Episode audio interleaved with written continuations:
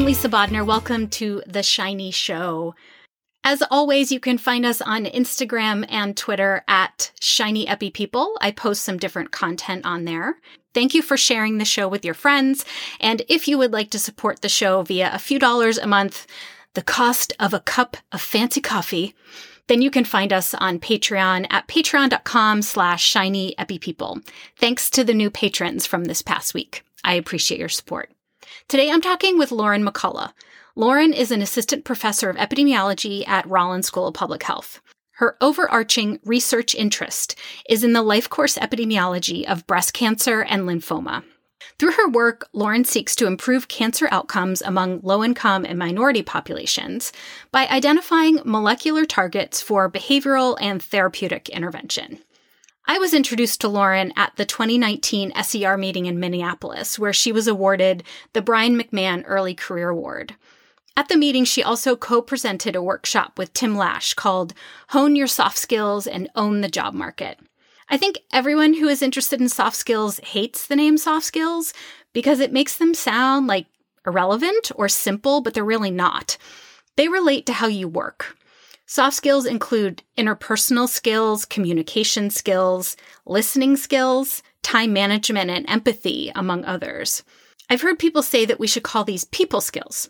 Certainly, we all need technical skills to be successful in our careers, but people with good people skills make for outstanding teammates, supervisors, and colleagues. When I heard that Lauren was a master at people skills, I knew I wanted to get to know her beyond just a simple hello, nice to meet you at SER. Today, Lauren focuses on goal setting and then how you can map career priorities and goal setting onto the amount of time you allocate to certain tasks. I hope you enjoyed this chat.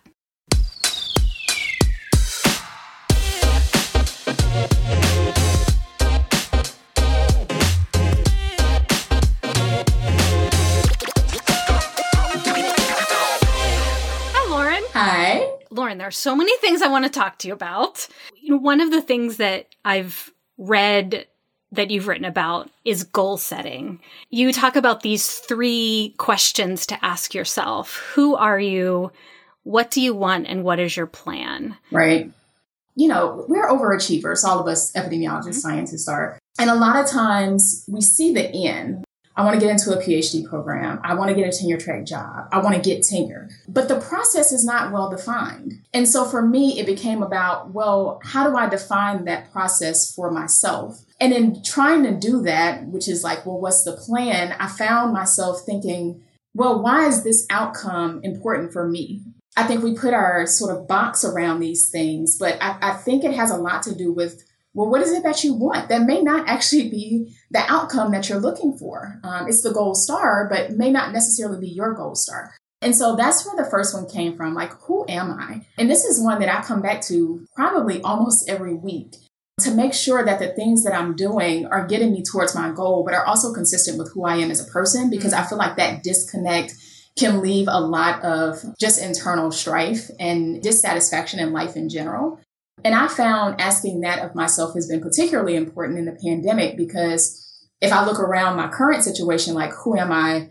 Mom, diaper changer, kindergarten teacher, like all of these things, I have to constantly remind myself, Lauren, you're a scholar and you're a scholar that's working to eliminate disparities in breast cancer. And so just reaffirming for myself who I am as a person can sometimes get me through situations where I don't necessarily feel like what I'm doing day to day is who I see myself as.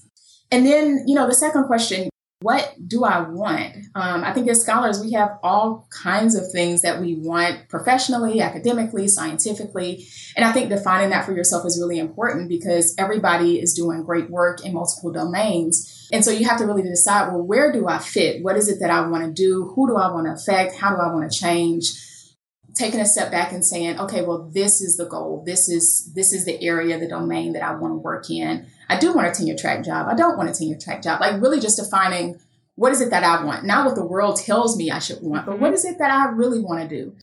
And then the last one, the what is your plan, is the part where I think people don't give enough attention. You know, I have these goals, but I don't actually have steps to getting there. Mm-hmm. And I don't have sources of accountability. Um, and so I tell people, you know, visual accountability, verbal accountability are, are good ways to make sure that you're making progress towards what it is that you want. Because if you don't have a good plan for getting there, then, you know, again, that can be another moment where there's just this disconnect between saying, this is what I want, and then this did or did not happen. And planning for me is really important because time is limited. Making sure I've allocated, I want to write an R01. Well, I'm at home with three kids all day. How am I going to do that? You know, you can say one thing, but actually doing it is something completely different. So making sure you have that plan in place, I think is really important. How did you learn this? You know, a lot of it was reading, you know, the all the self-help books like mm-hmm. Seven Signs of Highly Effective People Me kind too. of ish books. You know, I think as academics, we're trained to think about the science and the methods and all of these things, but in some ways, this is such a business. My husband is is actually in business, and so like I read a lot of the stuff that he brings home about mm. management and negotiation and all of these other things, and so I find all of that very useful. Um, in reading these books is kind of how I've arrived at my personal who are you, what do you want, what's your plan. Is this something that you feel like is almost a calling for you? Definitely. I'm an advocate. I'm an INFJ on the Myers Briggs. And so I'm always thinking about how do I take what it is that I know and give it out. I actually have a personal like mission statement, and a part of that statement is to leave empty. And so that means like everything that I know, all the knowledge that I've gained, like I want to make sure that before I leave this place, like I've given that out. So there are little sprinkles of Lauren all over the place. You also talk about how career priorities and goal setting fit in to time allocation. I mean, it's very simple, right? If I say, you know, I, I want to write a paper, um, but then you look at your 40, 40 hour week and you spend five hours working on the paper, your time doesn't match what you say your goals are. And so it mm-hmm. really is outlining, well, what are the goals? What are the most important things? and making sure that the time that you're spending matches with what you say is most important. And so I, you know, I tell people calendar block. Like if you need to write, block that time on your calendar, that writing time, protect it, just like you would protect a meeting with your mentor or mentee or dean or boss. Like you protect that time for the thing that's most important for you. Um, and you make sure you get that done. It's a simple process, but in practice, it can be really difficult. And I tell people habits are really unspectacular things that lead to spectacular results. And if you can oh, just I love that so much. if you can just develop these habits over time, you're going to have this outstanding endpoint. But it doesn't feel spectacular doing it, um, right? And so if you can just get past that part, then you can get the end result you're really looking for. What missteps did you make along the way, if you'd be willing to share any of them? Yeah, yeah. No, I haven't had any missteps. I'm kidding. no, I've had a lot of missteps. I think my biggest is not understanding what I needed in a mentor because I don't think I took the time to really understand well who am I and what is it that you need? Hmm. And then who is the person that's going to be able to get you what you need and also understand sort of the totality of who I am as a person. Um, and so that's that's probably the biggest thing that I talk to trainees about. You know, ones that are interested in Emory, and if they decide not to come to Emory, I say, "Hey, I'm still here to talk to you through this process because it's a really important process, and you want to make sure that the people you align yourself with are really going to be the types of people that you need, the advocates that you need, the sponsors that you need." What do you think you needed in a mentor in those years? Was this like pre-doc time, post like early? I mean, you're assistant professor level now. Yeah. So this was um, uh, in my graduate school, so my master's. Okay. Um, mm-hmm.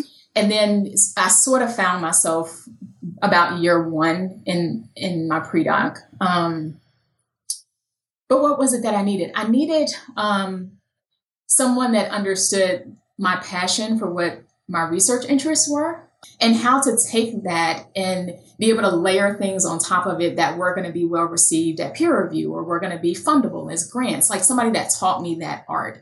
Someone that understood, I think, the challenges um, being a woman and being a minority in academia and not feeling very disconnected from, I think, people that um, you, you know, had the capacity to really propel a career. Mm-hmm. And so when I got to Emory and I wasn't initially matched with Tim, but ultimately, you know, he became my mentor. Part of this was, listen, I don't need you to just be my mentor. You need to be my sponsor. You are Tim Lash, right? Like I need for you to leverage who you are for me if you feel like I'm worthy and deserving, right? And so there was an entire mentoring contract that was written up and signed. And um, that's how I approach it now. Like I tell people up front, like, this is what I need. And if you're not capable of doing that, totally fine. Like I can find someone that is. Yeah. Can you describe what the difference is between a mentor and a sponsor? A mentor can be a sponsor. You know, a mentor is a person that's very career driven. Usually the relationship is more long term. A sponsor, I think of as being a person, the relationships sometimes you don't even know exist, or if they exist, they can be very short term. And that's just a person that's going to advocate for you. In the ideal situation, your mentor would also be your sponsor, but they're also when you're trying to find a job or you're going up for tenure or whatever, you need somebody in addition to your mentor. You need mm-hmm. other people that are going to say, this person is worthy, this person is excellent, they do get science. Um, and, and I think that's where the sponsorship comes in. And so thinking about, you know, and I always tell students like you, are not going to get everything you need in one person. Make sure you have, I say, a personal board of advisors is what I call it. um, again, like I, I borrow from business all the time. you need coaches and mentors and sponsors, and you know these relationships are not just hierarchical, but they're also lateral. So having peer mentors and, and peer sponsors, I think, are really important. And so really sort of charting out, you know, who are my people, um, I think is really important as, especially as an early career scientist.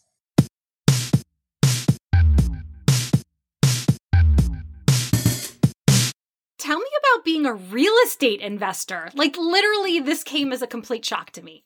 Yeah, I think to most people. Um,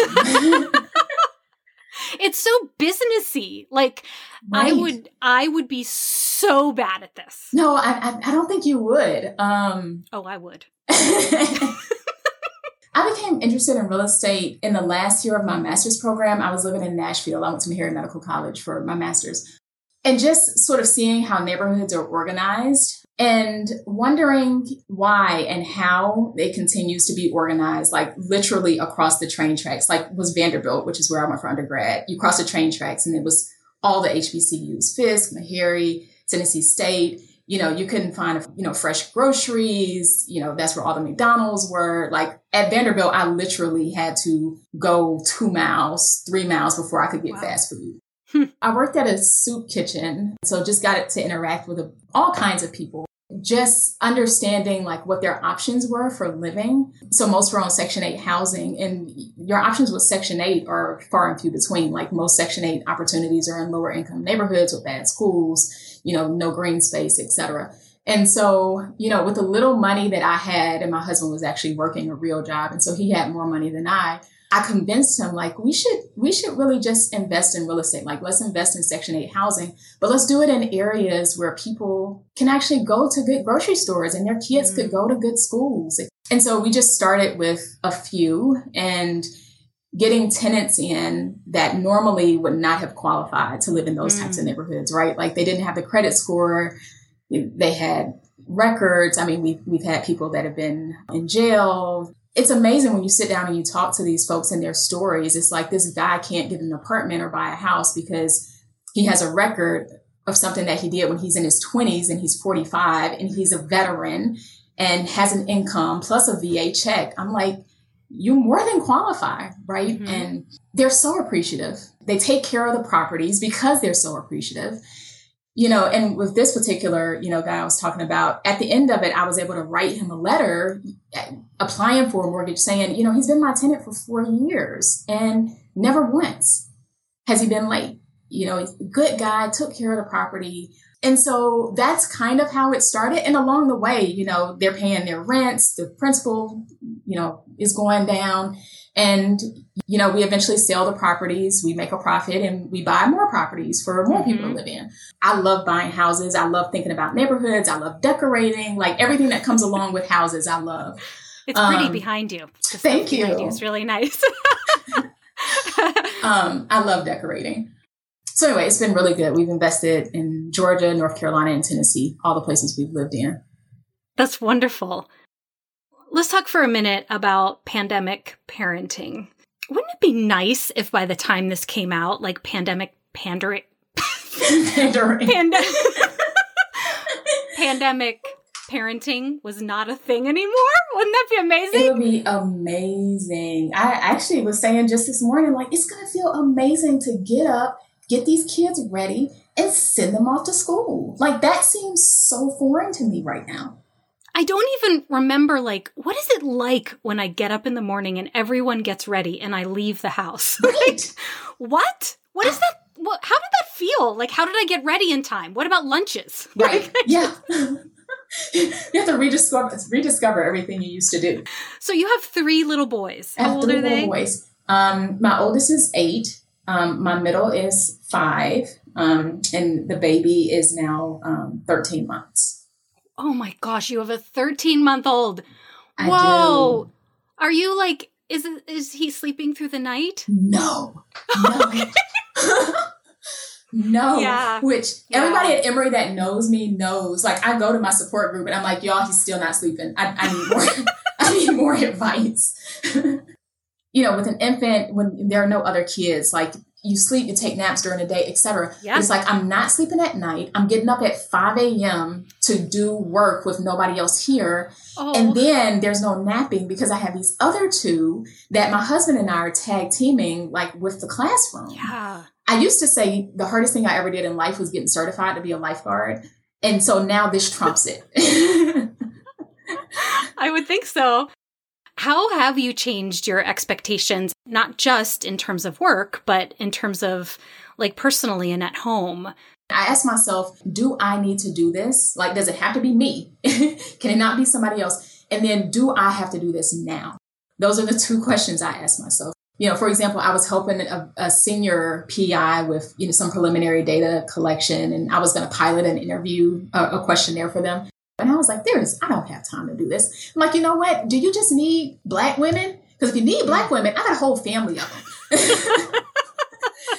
like, it doesn't have to be me. Can I just hook you up with like all my aunties? They'll Yeah. they'll do it for you, right? Uh-huh. Um, and then things that it's like, no, Lauren, you actually need to be the one to do this. Like, then it's okay, but do I have to do it now? Can I not push this a few months? Can I push this till next year? Um, and so that's how I've handled the work related things. Um, just really sort of asking myself those questions. You know, at home it's harder because I'm surprised the kid hasn't busted through this door because Mhm. everything they need is like, I need you to do it. I can't go ask daddy, and I need you to do it now.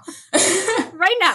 so that doesn't Right work now. for the kids. Yeah. Um, but I've learned like just honesty with them. Um, actually really goes a long way. I, I tell my eight year old like, "Mommy's working on a grant, and it's really important for me." And I'll tell him what it's about. He actually will look over my shoulder and read stuff. Mhm. And actually, it's been really refreshing because I think they've learned me as Lauren and not just as mommy.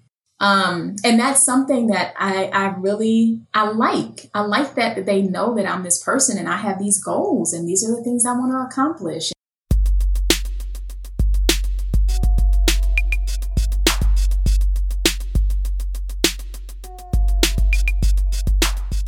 Lauren, what's something that few people would know about you? I was a competitive baton twirler for 12 years of my life. It was intense. You know, this is like being at the gym 20 hours a week. I had a coach. Um? I traveled to compete, and, you know, people are like, oh, you're a majorette. I'm like, no, I was a competitive baton twirler. Wait, were you in any group at all ever? Like a marching band type thing? Yeah, so I was in band, but I was the feature twirler. So they're like the majorettes. And then there's the one that like does all the big tricks and tosses it up really high, does three batons, sometimes does fire. I did machetes. Um, What? Yeah. That's incredible. Yeah, they're they're real legit machetes. But yeah, I, I twirled forever. I won my first state title at 12. Oh my Um, gosh. And then I won my first national title at 16. I think I was the first Oh black woman to Really? win. Yeah, yeah. Incredible. But what is like one of the most impressive things that you could do with twirling a baton or a machete or you know, a, a, human being. I don't know all the things that you can twirl, but it seems like almost anything. So fujimis is when you twirl like on your elbows. So you, like it's the baton is sort of rotating on your elbows. You never touch it with your hands. Um, with your hands. You never touch it with your hands. Right. Okay. So just it goes on your elbows. And then um neck roll. So the baton twirls on your neck. And so like I could put it on, spin, go down to the floor, roll over the floor, get back up, and it's still kind of spinning on your neck. Cool. And did you do fire? So I did fire, but when I went to college, so I went to Vanderbilt and I was their feature twirler. NCAA oh, said you were a feature twirler at yes. college. Oh yes. my gosh! Yes, that was amazing. That was part of my scholarship. But NCAA came down and was like, "No more fire." And I was like, "What?" Something about the fields and money right. and like who needs it for football? Yeah, arson. I don't. we'll just use machetes. We'll just use machetes, and that's what I did. I just pulled out the machetes. What a cool thing. Why did you stop? The Olympics decided they weren't going to include twirling as a sport. And so I was like, why am I doing oh. this? If I can't go to the Olympics, like there's no point. This was this was a thought that you were going to go to the Olympics to twirl. If they included it as a sport, yeah, I was going to keep at it. Oh my god! But they didn't choose twirling; they chose like hula hooping or something like that, right? Like, Damn those hula hoopers! so I was like not putting in the hours. I can't go to no, not happening. So did dance replace the twirling? I took dance as a part of my training for twirling. And so I had a lot of background. But yeah, once I got to college, I, I picked up dancing a lot more and was on dance line for Vanderbilt, etc. But found a company that I really loved. And so started dancing with them. And the interesting thing is I have never been the type of person that likes to be on stage. Like when, when they put on the costumes and the makeup and the lights, like that's just not my thing. I like to be hmm. in the studio on the ground. Like I like the work yeah. of it so yeah, dan- I danced for I guess about six, seven years. So yeah, it was a huge part of my life. Um, but got to meet a bunch of cool people and do a lot of cool yeah, things. tell me about that. Yeah, so um, got to dance for Busta Rhymes and what? Yeah, really? Yeah, two famous jazz artists. I'm probably aging myself, but Kirk Whalum, who's um, Whitney Houston's saxophonist, and Dave Koz. They're both um, Grammy Award winning jazz artists. Got to do like entire sets with them. Oh my gosh. And then Maya Angelou did a set in Nashville, and I actually opened for her performing the Still I Rise by Yolanda Adams. so that was the pinnacle of my dance. Did you meet her? So I did not get to meet her. And she was oh, so, damn. because they were late she was so apologetic. She sent me like all of her books, all signed, like, Aww. and she saw the tape. She was like, You're amazing. Thank you for doing this. So that was great. Lauren, you are super talented. So get out of epidemiology. Go well, right before I went to UNC, I was actually auditioning to be to dance for Beyonce. What? Yes. Yes, I had gotten through a first round of auditions, um, and they were we were planning to drive down for a second audition, and I got you know accepted into UNC, and so then it was like, well, are you going to go and get a PhD, or are you going to like see this thing through?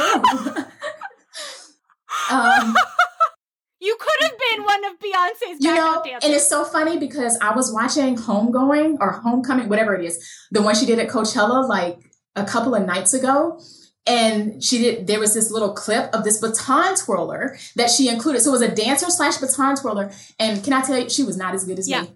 She was, I not was guess. as good as me. I was like i could have done that. My husband is like she's in college. You're like so old compared to her. But i was like I'm, i was still better than her so anyway, I was like, darn, I missed my chance. Maybe, you know, you and Beyonce could have ended up being like a duo. Hey, she can still holler at me. I'm sure she's going to listen. Yes, so. of course. Why not? if you could jump into a pool of something, what would it be? Right now, goldfish. Do you see this? Like, are those white cheddar? These are plain saltine goldfish. People think it's like, oh, why are you eating that? Those. Yeah, it's so good. No, I love those. So good. It's so amazing. I literally buy about five bags every week of goldfish. My eight year old is like, Mom, you need to lay off the goldfish.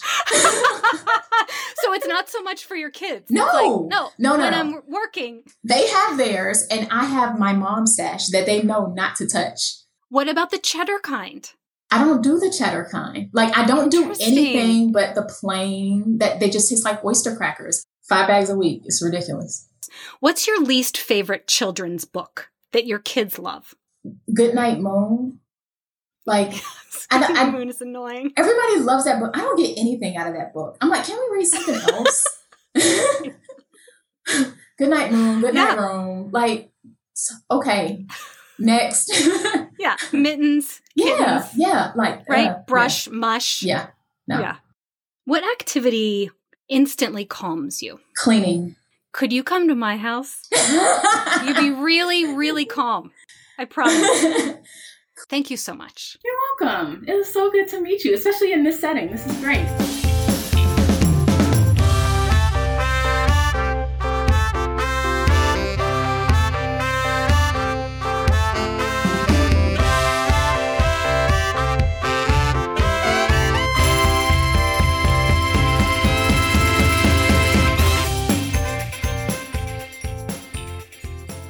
Thank you for doing this with me, Lauren. oh yes, this was fun. This was awesome. I know you're really busy, no, it's an excuse. They are all downstairs with dad. but I would like to see their little faces. Do you want to see them? Yeah, I do. I, I will um, carry you downstairs. Hey, hold on. Hi. This is Austin. This is the baby. Oh my gosh, he's so big. He's huge. He's huge. he just started walking like three weeks ago. I'm like, I need for you to walk for my back. Hey, kiddos, you all want to say hey? Hello. Hi. Hi. Hi. Can you? Oh, hello. What's your name? Um, my name is Jaden. This is Caleb. That's Austin, and you know and, her. And I know her. Yeah. Yeah, I know her. Yeah, yeah, yeah, yeah, yeah, yeah, yeah, yeah, Jaden, what grade are you in? I'm in third grade. Okay. I'm in, what's I'm your in second? I'm you're in, not in second grade. I'm in kindergarten. I'm actually in kindergarten. Okay. Do you want me to take a screenshot of all of you? Sure. Kiddos, you want to take a picture real quick? Mm-hmm. Okay. Hold on. Wait, your brother in? You're the screaming pig. Okay, Okay. kiddos. Are you ready? Are you guys ready? Okay. I'm going to count down. Chill, Jaden. Come here. Three, Three. two, Ah. one. I can't. They they blocked the baby.